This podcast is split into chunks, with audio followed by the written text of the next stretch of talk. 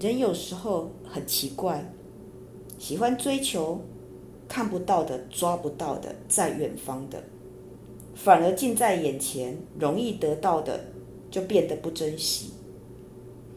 一直到失去后，才体认到拥有的可贵。我们所谓的理所当然，未必真的是理所当然。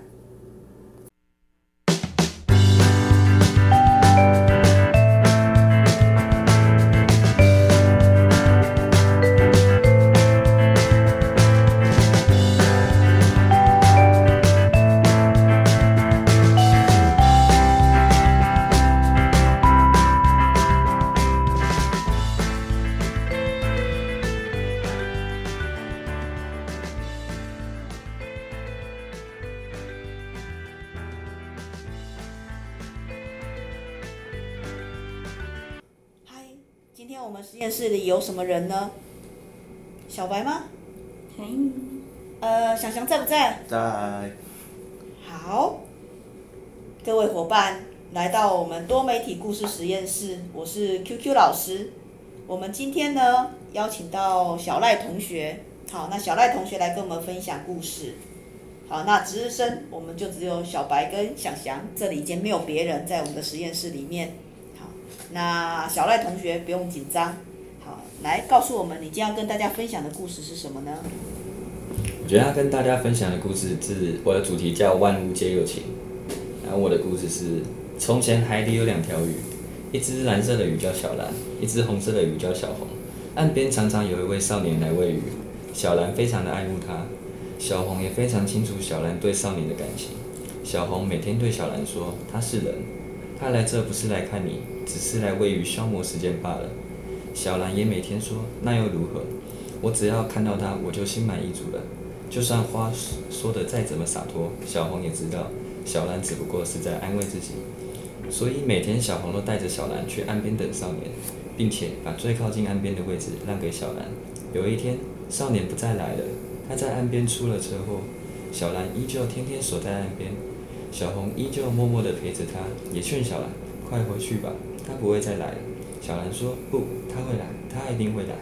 小红说：“你怎么知道？他又没有和你约定过。我们对他来说只不过是只渺小的鱼而已。”小蓝说：“我说他会来，他就会来。”小红说：“他出车祸了，是生是死都不知道。你，你何必这样？”小蓝说：“我说了他会来，你为什么连这一点点渺小的希望都不给我？”小红说：“那我问你，如果他回来了，但我离开了，你会怎么样？”小兰说：“只要他能回来。”要我做什么都可以，小红说：“是吗？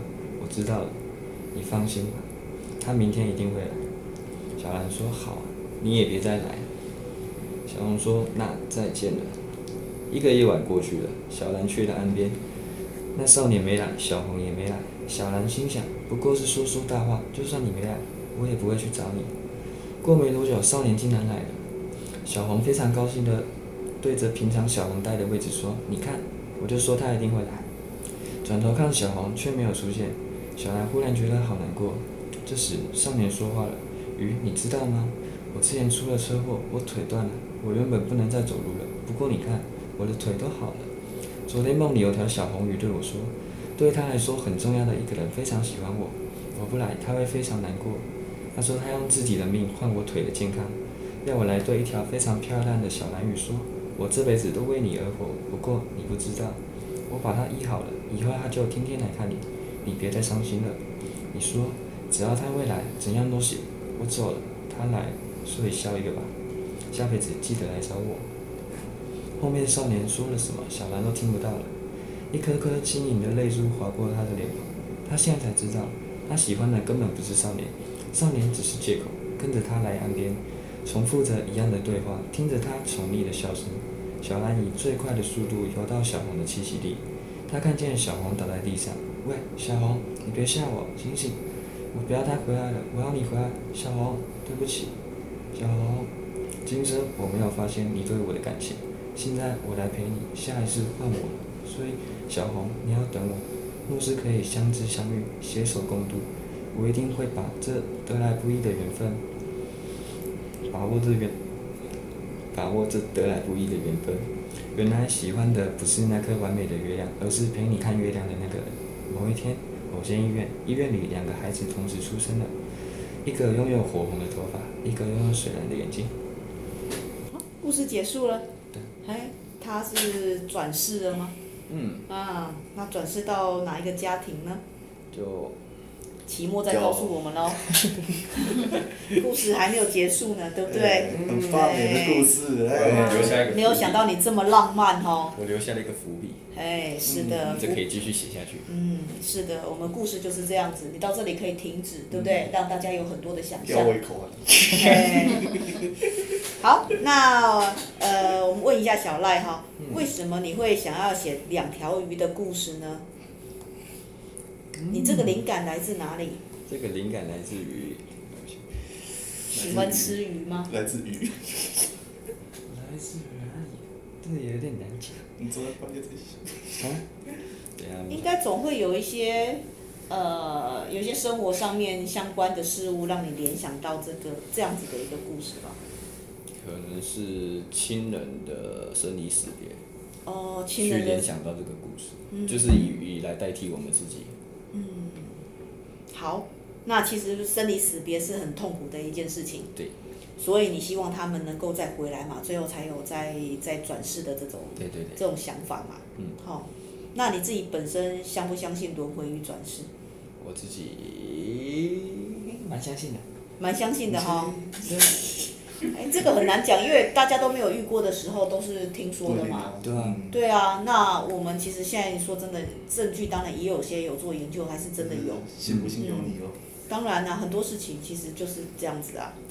哎，那这个故事坦白说，整个整个剧情其实都还都还蛮完整的。好，那也留下了伏笔，说未来还有可能性。那你有没有想过，你这个故事你希望它是用什么方式来呈现？像绘本啊，或是游戏啊、动画啊，或是什么？有没有思考过？或是舞台剧，有可能是电影哦。绘本。绘本哈，哎，对，看起来它的页数也可以不用很多哈，应该就可以完整的呈现这样的故事。好，那绘本的话，你可以思考一下鱼可能长什么样子哈，哎，因为每个人脑袋里面都应该是有画面的，对不对？